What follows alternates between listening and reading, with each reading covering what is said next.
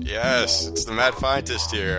Welcome to part two of my interview for the Radical Personal Finance Podcast. I missed my podcast intro music in part one, so I figured I'd break out the synthesizer for part two.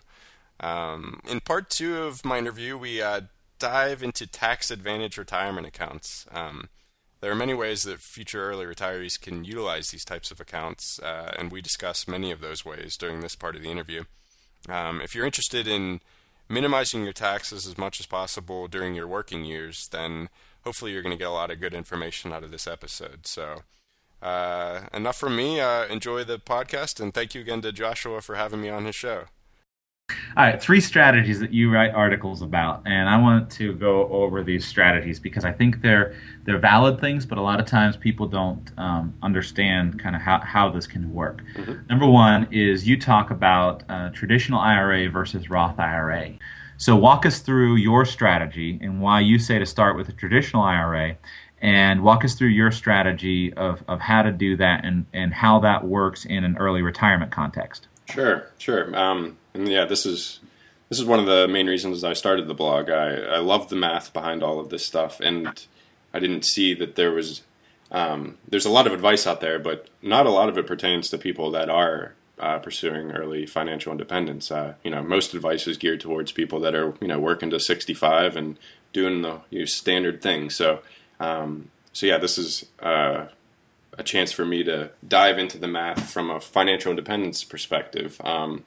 And yeah, before diving into it, I just want to make the point that, a lot of people focus on trying to, eke out another 1% over the index, and they, spend all their time picking stocks and doing all this stuff that may help them, but in most cases it won't. But then they ignore things like taxes and fees and transaction costs and like diversification and things that are in their control.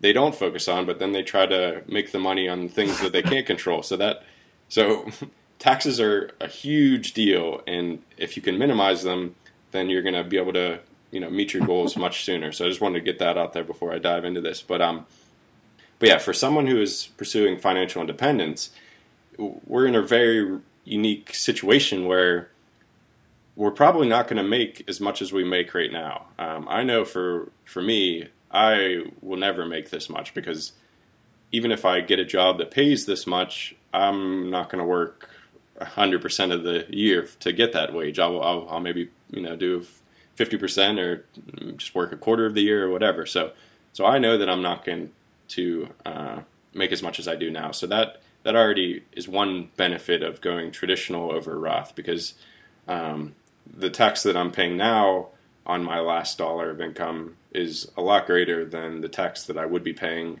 when I'm withdrawing from that account. So that is already a benefit. I personally like to take benefits that are available instantly. So I would much rather have the tax break now and have more of my money working for me than put it in a Roth and then get that nice tax-free withdrawal later on a lesser amount of total money, just because every dollar that I put into a traditional IRA, I'm getting 100 cents of value to buy the shares. So if it's a Roth, I'm actually only putting 80 cents worth of shares in the Roth, because I got taxed on the 20 cents before I could even buy the shares.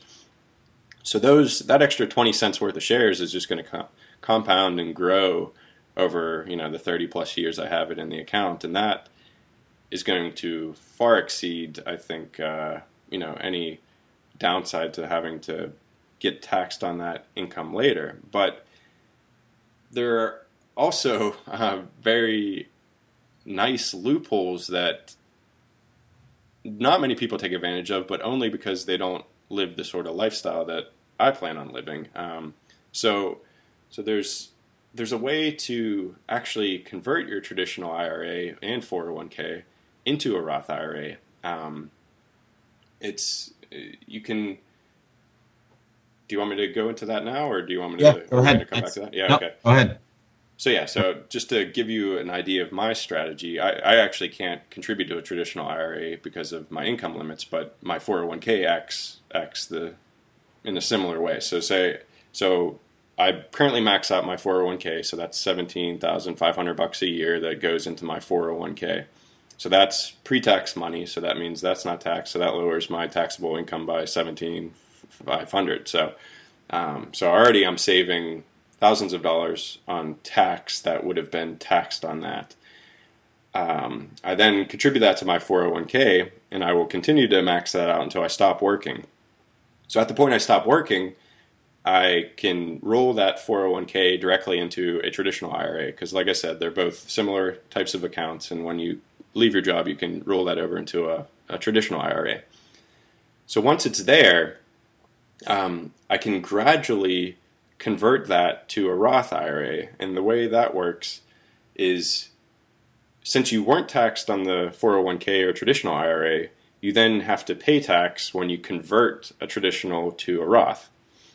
But if, as Joshua mentioned, my expenses are going to be very low, my income's going to be non-existent, so, well, besides the small amounts of, that I'm drawing down on, getting some dividends and capital gains and things like that, but it's going to be below the threshold that I'm even going to be taxed.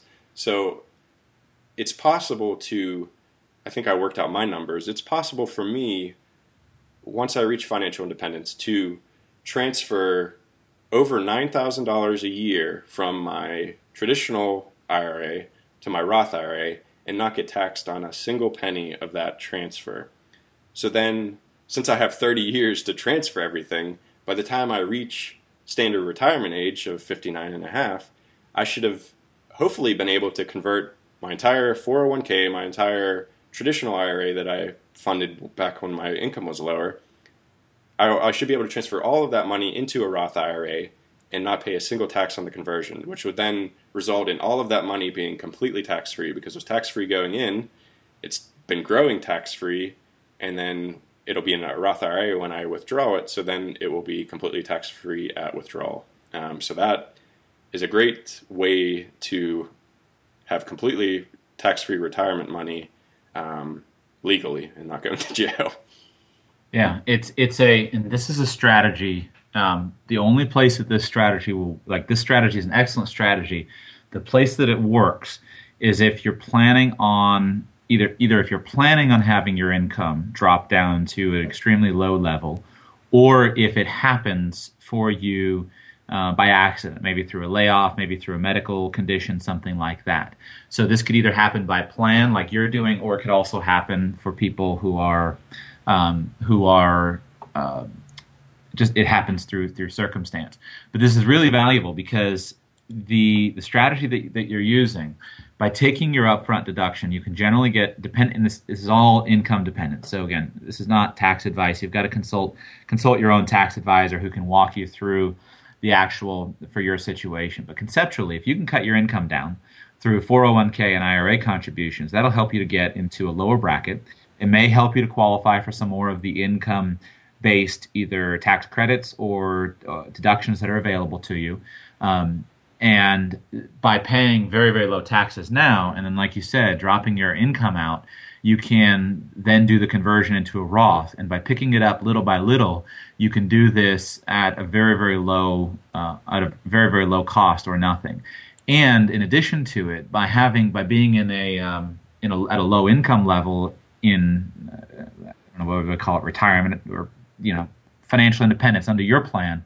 If you can keep underneath the brackets, if you can keep underneath the 15% bracket, you could conceivably get to a point where you pay $0 of income tax because you have a low amount of earned income. Any dividends in taxable accounts would be taxed, and capital gains could be at a 0% level. And then also with doing this strategy and by carefully regulating how much income you pick up, it can result in a very low tax bill. But this is not something that generally a CPA is going to point out to somebody. It's generally something that you need to understand at first, and then ask your CPA or yourself, if you run them yourself, how much income you can pick up. The rules are generally with retirement accounts that you can't get the money out until you're at least 59.5 years old without paying penalties on it.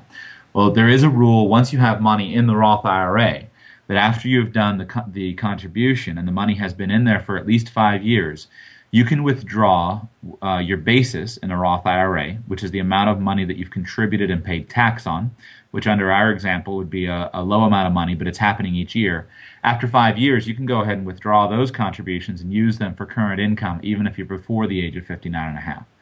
Exactly, and that's a huge point, and that's because I get a lot of questions. It's like, wow, you're putting so much money into your retirement accounts, but you can't get at it until you're 60, 59 and a half, and it's like, how are you going to fund the next, 29 and a half years of your life, 28 and a half years of your life? And it's like, exactly that strategy is what I plan on using. And I've seen it referred to other places as a Roth IRA conversion ladder. You're exactly right. So currently all that money is growing. So say I only put in $5,000 into my 401k, and I let it grow for 10 years, and now it's $10,000 or something. When I do the conversion, the whole $10,000 acts as my contribution, so then I could potentially withdraw that entire amount after 5 years, which is a great, nice little side benefit of even taking your gains and accessing them beforehand. So yeah, in my case, like I said, so assume that as soon as I achieve financial independence, I'm going to start converting, $9,000, say, per year from my traditional IRA to my Roth IRA. So that means after 5 years of doing that, then every year from then on out, if I continue doing that, I'll be able to just withdraw $9,000 to live off of tax-free every single year from that account until my money runs out, really. So if you can come up with, as long as you have enough in your non-retirement accounts to fund, 5+ years of your lifestyle, then you can then sustain yourself potentially off the rest, paying little to no tax. So yeah, sure. If I needed to live off of $15,000 a year, then I could transfer that amount every year and create my $15,000 Roth IRA ladder and pay a little bit of tax on it. But I think I can, if I live on less of that, then it makes sense to convert less, and then that way I'm not paying any tax. So yeah, and there's some beautiful things to the Roth, is that because there's no if you have a lot of money in a Roth IRA and you're past the ages where you can take it out. If you have a huge portfolio inside of a Roth, you can take out a huge amount of dividends per year and continue to have an effective tax rate of zero. So if you have a lot of money in it, you can do that. There's one other one that I want to point out in addition to what you said that a lot of people simply aren't familiar with. There is a rule called the 72T distribution. So the IRS allows you one way to get money out of retirement accounts before the age of 59 and a half without paying penalties, and it's if you do it under what's called a series of substantially equal payments. Now, this is extremely dangerous for most people because most people aren't in a situation where most people aren't in a situation where they have so much money that they can start taking money out of retirement accounts before 59 and a half. But in the context of an early retirement strategy like you're pursuing, if you have the money in a Roth IRA and you've got that contribution done starting at really any age, if you take the money out under a table, an amortization table that is equal payments that are expected to last over your lifetime, then the money can come out before the 59 and a half deadline without paying the penalty taxes, and in this case, without paying any taxes. Now, the disadvantage, if you ever stop the money before 59 and a half, then you owe the penalty tax. So this has to continue for your lifetime. But in the right situation, for the right scenario, for an early retiree looking to use these accounts for early tax savings and later tax savings, if the rules continue as they are now, there are some ways of using the money. So absolutely, that's a great point as well. I'm not sure if I'm going to do that, just because I'm hoping that maybe I won't even tap into that money and just let it grow tax-free. But yeah, that's an excellent way of knowing that you can get out that money without, going through a Roth conversion ladder or anything like that. So that's an excellent point. Yeah, and you also want to choose carefully what assets you put into a Roth IRA. So generally, if you're going to have both capital gains assets and income assets, so capital gains assets, usually stocks, and income assets such as bonds, you would usually want to put your income assets inside of your retirement account. So you could have a scenario, by using some of the things that you're pointing out, you could have a scenario where you have a taxable brokerage account that holds your stock portfolio. If you're going to have an asset allocation that's going to include both stocks and bonds, you could use the brokerage account to hold your stock portfolio, which with your low income, if you can keep under that 15% income limit, which is kind of the numbers where you're at with your low income, you can effectively have a 0% capital gains rate and very favorable dividend rates. And then with your income investments inside of the Roth IRA, that would allow you to use corporate bonds instead of municipal bonds, pick up a little bit of extra yield, and then you would be able to have that income coming out of your portfolio on a tax-free basis by using your Roth. So there's a lot of little useful tools here, which maybe we'll cover in more detail in the future. But for the right scenario, your strategy of start with IRAs and 401ks, especially if they're deductible now, and then pursue the conversion strategy if your income is low in early retirement, then it's a powerful strategy. Yeah, and I just ran some numbers just to give people an idea, because it's not. You're not eating ramen on this plan. Like I said, assume you convert $9,000 a year, you can still live off of $30,000+ of dividends and long-term capital gains, and still not be taxed on any part of that $9,000 conversion. So we're still talking big numbers here. Like you could have an amazing life, living off of your $30,000 worth of whatever your investments are returning, and you're drawing down on them and dividends and things, and still do $9,000 every year converting it into a Roth. So it's the tax code does seem to favor early retirees, which is quite nice. And the amount of money that you can actually save by implementing some of these strategies is so much more than you're going to get if you try to beat the markets or try to find the star mutual fund manager and things like that. So your time is much better spent, learning the tax code and learning some of these little tricks and loopholes, and taking advantage of these types of accounts. And you're going to shed years and years off of your retirement and not get any more risk. Whereas if you're just trying to pick stocks and beat the market, you may knock a few years off, but you may add a couple decades, and your risk is much higher. So, yeah, we want to use every one of these things. So, and by the way, obviously, anytime you're talking about financial stuff, it probably doesn't need to be said, but I'll say it anything. This is all situation dependent. So hopefully people can just use these ideas and then look at your situation and consult somebody who's qualified and properly credentialed to give specific advice, but maybe some of these ideas would help each person to figure out their specific situation, because neither of us is probably qualified to give specific tax advice. But absolutely, yeah, that's always worth mentioning. But yeah, at least you have something to go and talk about and ask about. Now, the next strategy of the three is you have what you call the ultimate retirement account. And this is a type of retirement account that most people don't have a clue about.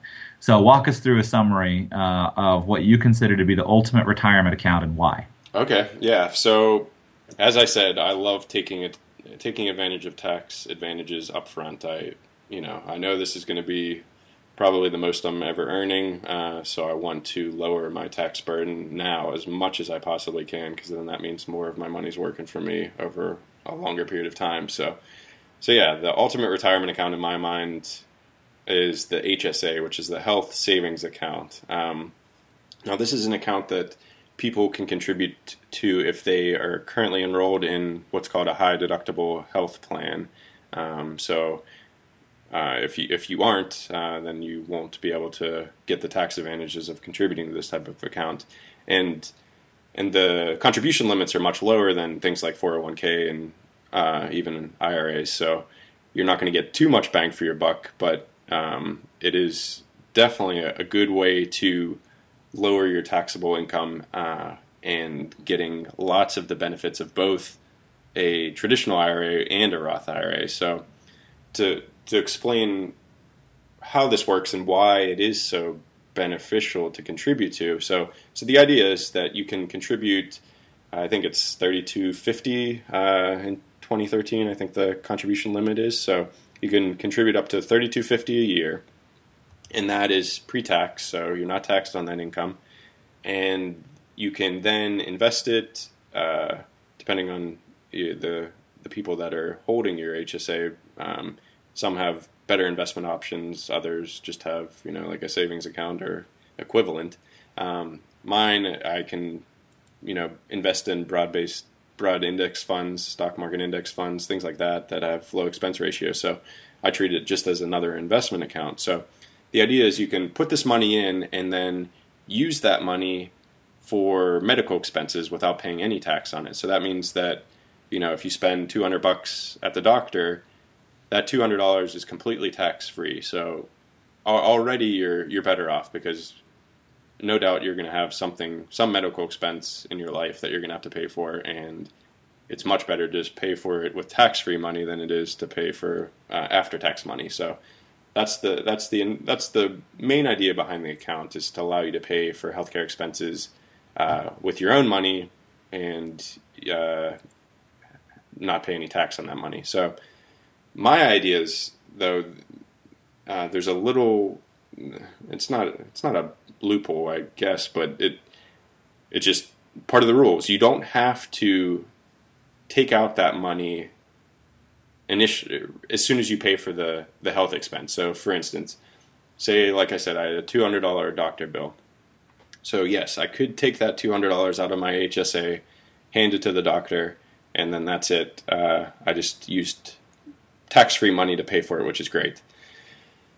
Alternatively, I could pay for that with $200 out of my wallet that's, I've already been taxed on, it's just my cash, and then I can leave that $200 sitting in my HSA for the next 40 years to grow tax-free, and then I could take out that $200 tax-free. So this is another way that I'm saving for my early retirement. So it's sort of acting to me like a combination of a traditional IRA, a Roth IRA, and an early retirement IRA, because every time I spend money at a doctor, I'll keep track of it.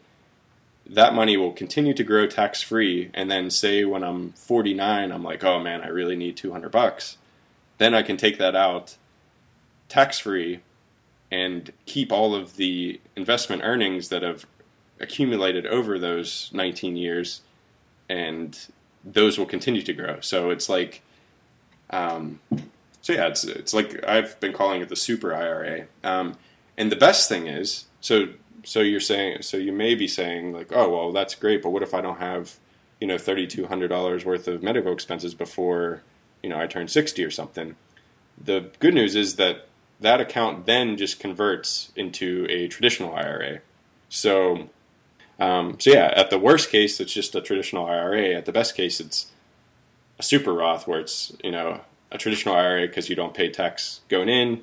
It's like a Roth IRA because you don't pay tax going out, and it grows tax-free, and you can withdraw some of the money prior to standard retirement age, so you can use it in early retirement as well. So I hope that summarized it. My post on it's probably a lot more eloquent, but...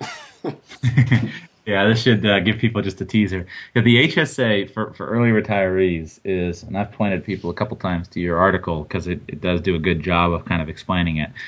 Most people aren't so familiar with HSAs, and most people don't know about the fact that they can take the money out and spend it on any expense after the age of 65.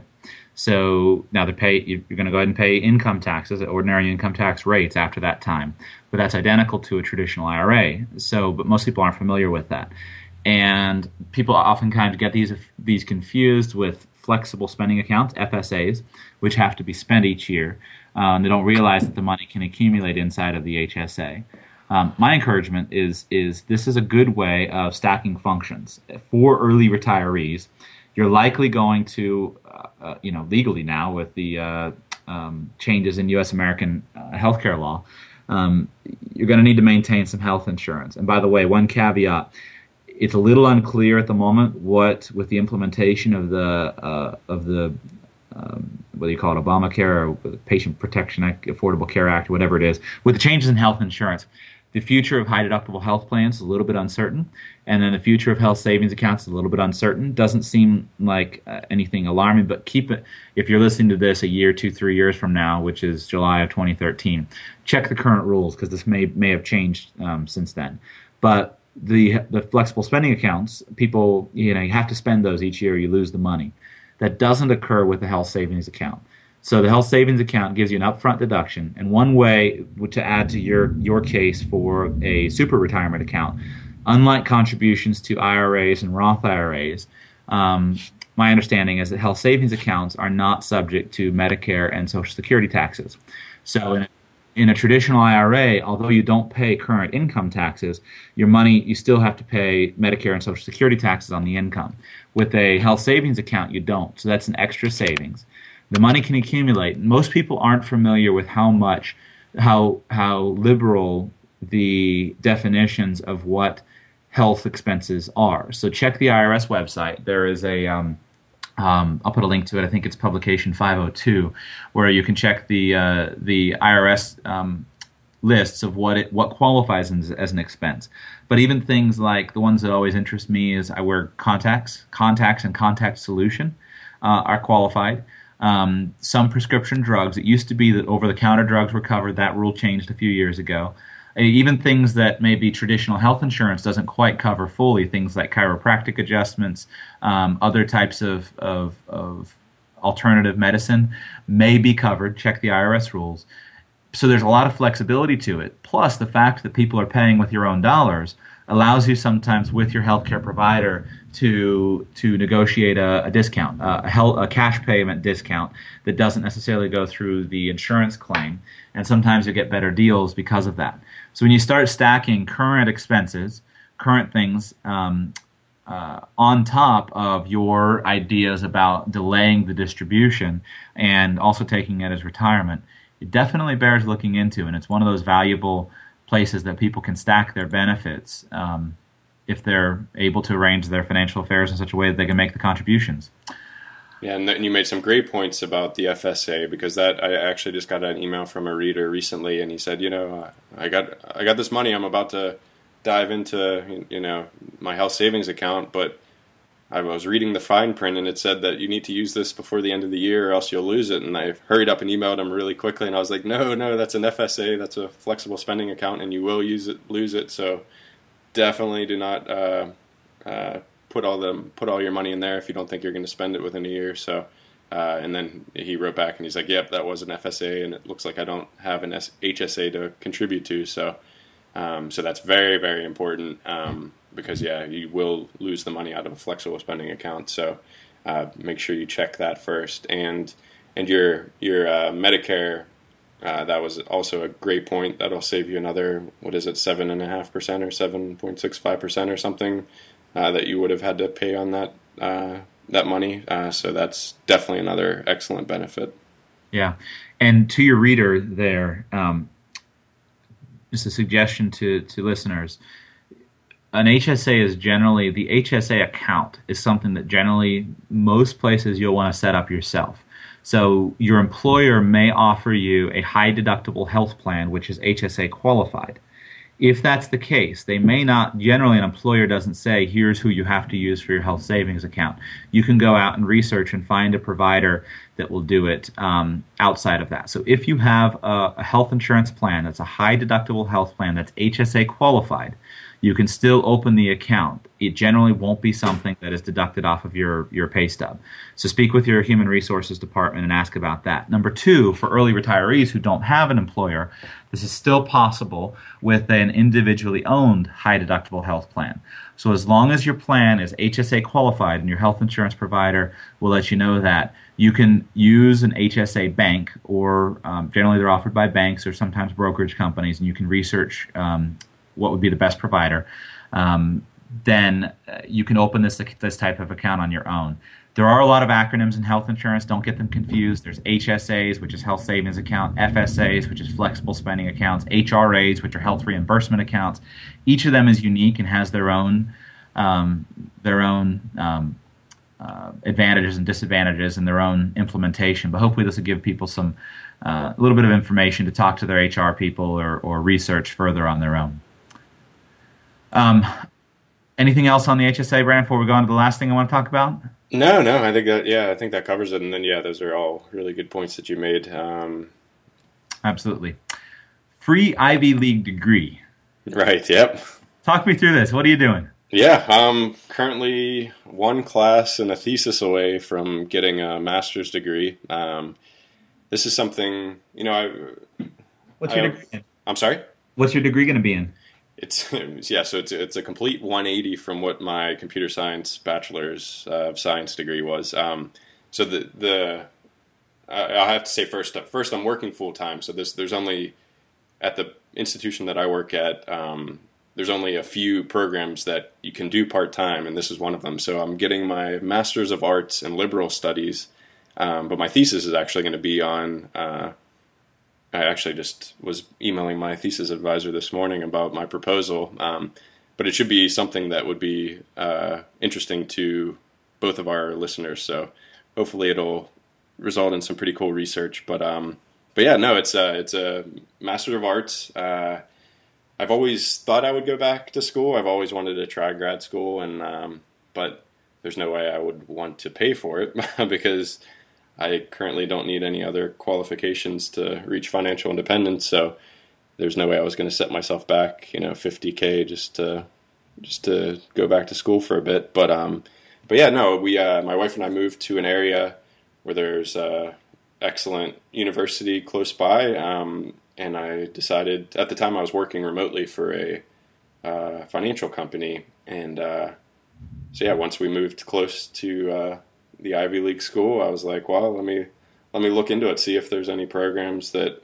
I could take, could complete for free as an employee. So there was, and it sounded interesting and something that I hadn't done before. Cause like I said, I was computer science. So I was just doing math and science and programming pretty much my entire undergraduate career. Whereas this one's much different, lots of reading and paper writing and discussions and things like that. So I thought it'd be worth it. So I decided I was going to go for it. And so I just kept an eye on the job boards for the school. And then as soon as one popped up, that was what I do. I applied, got it. And I'm less than a year from graduation, which feels great because it's been doing it part-time is quite difficult. Working full time and then trying to do papers and read tons of books and all this sort of stuff. And since I'm doing it part time, it took over, I think it'll be just under 3 years that I'll complete it in. And I have less than a year left, so I feel like I can see the light at the end of the tunnel. And it's been great, and I highly recommend it for anyone that wants to go back to school. I think that people could even get undergrad degrees. By going this route, I'm not sure on that, but I think that that's the case. But you can definitely get a graduate degree, and it's been very fulfilling. So, this can be. And the reason I want to talk about this is education is many people's one of their major expenses, and people are very passionate about education. Some people passionately believe that. Without formal education, your future is doomed. And some people very passionately believe that if you go down the route of formal education, your future is doomed. So right. There are a lot of strong feelings on it. But and you and I don't know what's right for people. But if people are interested in formal education, the approach that you're pursuing is one that can add a lot of benefits. And so I've thought a little bit about some different ways that you can leverage these. And again, this. There may just be a couple ideas in here for people to to pursue on their own and see what's right for them. Number one is that exactly like you said, many universities, if you're working for that university, will give you either discounted or completely free access to their classes. Usually it's a cap of a certain number of classes. And I think that could be done at undergraduate levels, graduate degrees, and even master's and PhD type of work. And so the other thing is that by working at a university, a lot of times the university may be a very enjoyable work environment. So rather than somebody working at a job that they don't like, that's very stressful, and then going out and taking on student loans to pay for a degree, it may be worth looking into working at a university and then using the discounted courses as a way to do that. And by lowering your taxable income, it's possible that you may be able to simply have a lower tax bill if you're earning a higher income and you go to a lower income, rather than having to pay for your income with taxable dollars. You know, you're getting a valuable fringe benefit. A lot of times, also, universities offer generous benefit programs that go beyond their salaries.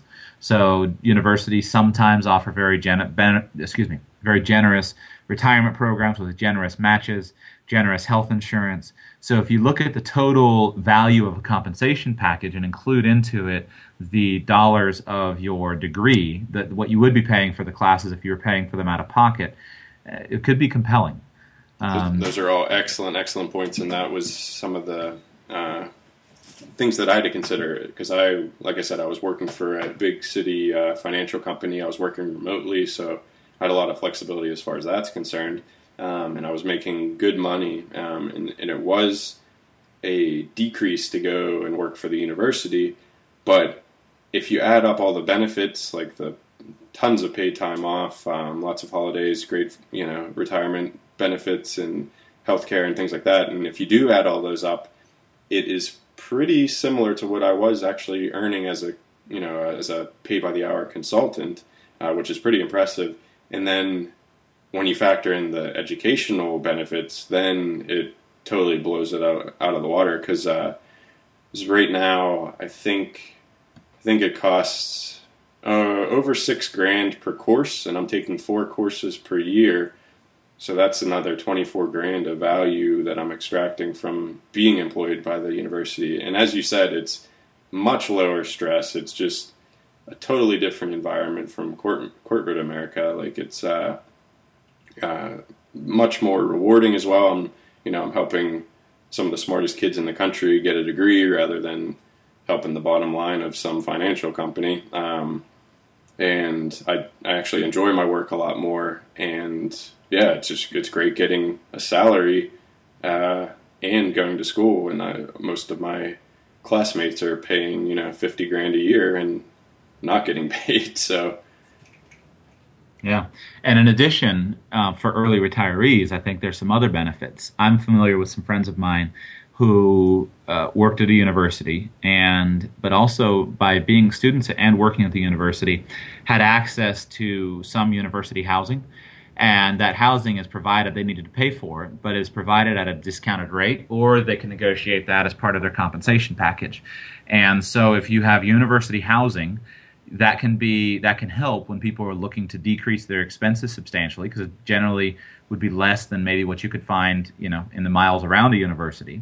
In addition, again, stacking functions, if you are living and working on a university campus where you're getting your education, it's probable that you can lower some of your other expenses, such as transportation expenses. Many college students will ride a bike to class, and so now instead of having to ride a bike 10 miles across town for a commute, you can simply walk to your job. That lowers your expenses. Also, things like entertainment in the university system. College students generally aren't the most affluent. There's plenty of free and cheap entertainment that's really interesting that would allow people to live an extremely enjoyable but lower cost lifestyle. And people forget about this a lot of times, that it's not just something that you can only do at 20 years old. Some friends of mine, were doing it in their mid-30s with kids and still able to live they weren't living in the dorms with the 18-year-old freshman students, but they were living in on-campus housing, working there. Both spouses worked at the university. And it's a compelling situation financially if you can start to stack those functions. So there's a way to get a degree and get an expensive education without necessarily going the retail route.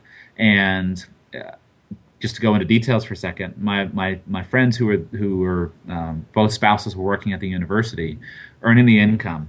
When you take on the fact that you have a couple of kids, you're living and working on a university campus where you have entertainment, low transportation costs, low housing expenses, when you take the kids and you take relatively low income but a lot of value for the income, and you start to run that through the tax code, you can qualify for the child deductions, you can qualify with a generous 401k or 403b, as the case may be, retirement accounts. You can qualify for refundable earned income tax credits.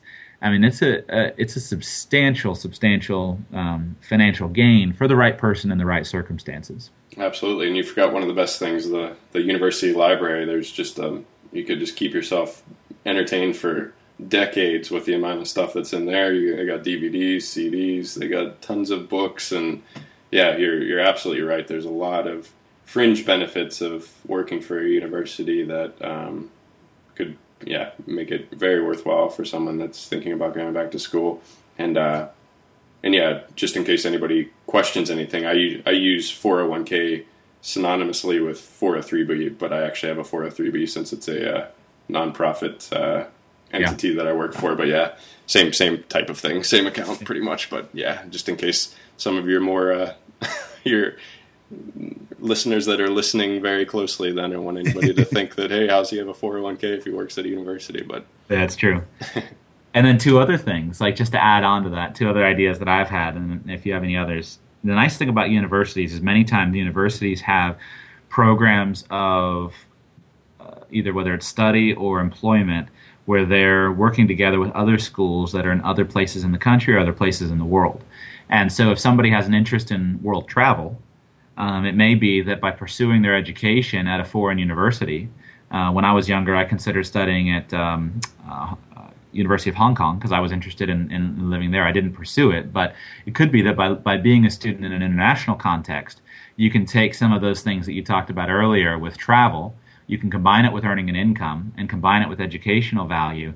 And now you've stacked so many functions on top of each other that you've got a really powerful scenario.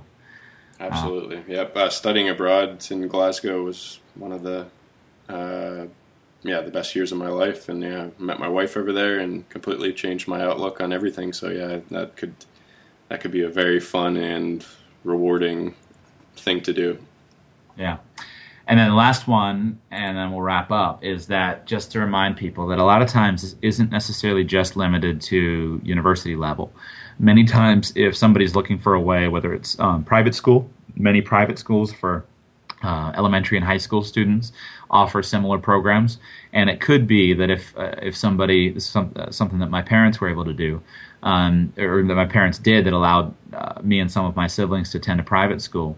It could be that instead of two parents working at higher income jobs, it could be that with one of the parents switching to working at either a university so that their children could go through college, or whether it's because this is also a strategy for kids, that if you have children that you need to put through university, the same type of program can apply to parents and their children's students, or at high schools.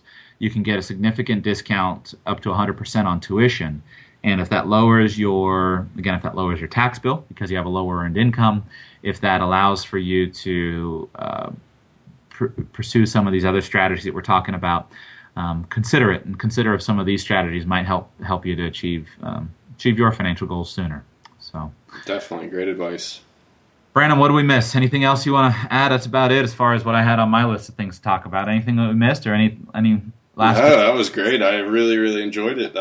Yeah, that was, like I said, I was looking forward to being on the other side of it, and it was a lot easier. So you did a fantastic job, and I had a great time. So I appreciate you letting me come on and talk about some of this stuff. Awesome. Thanks again, Brandon. Hey, my pleasure, Joshua. Take care. All right,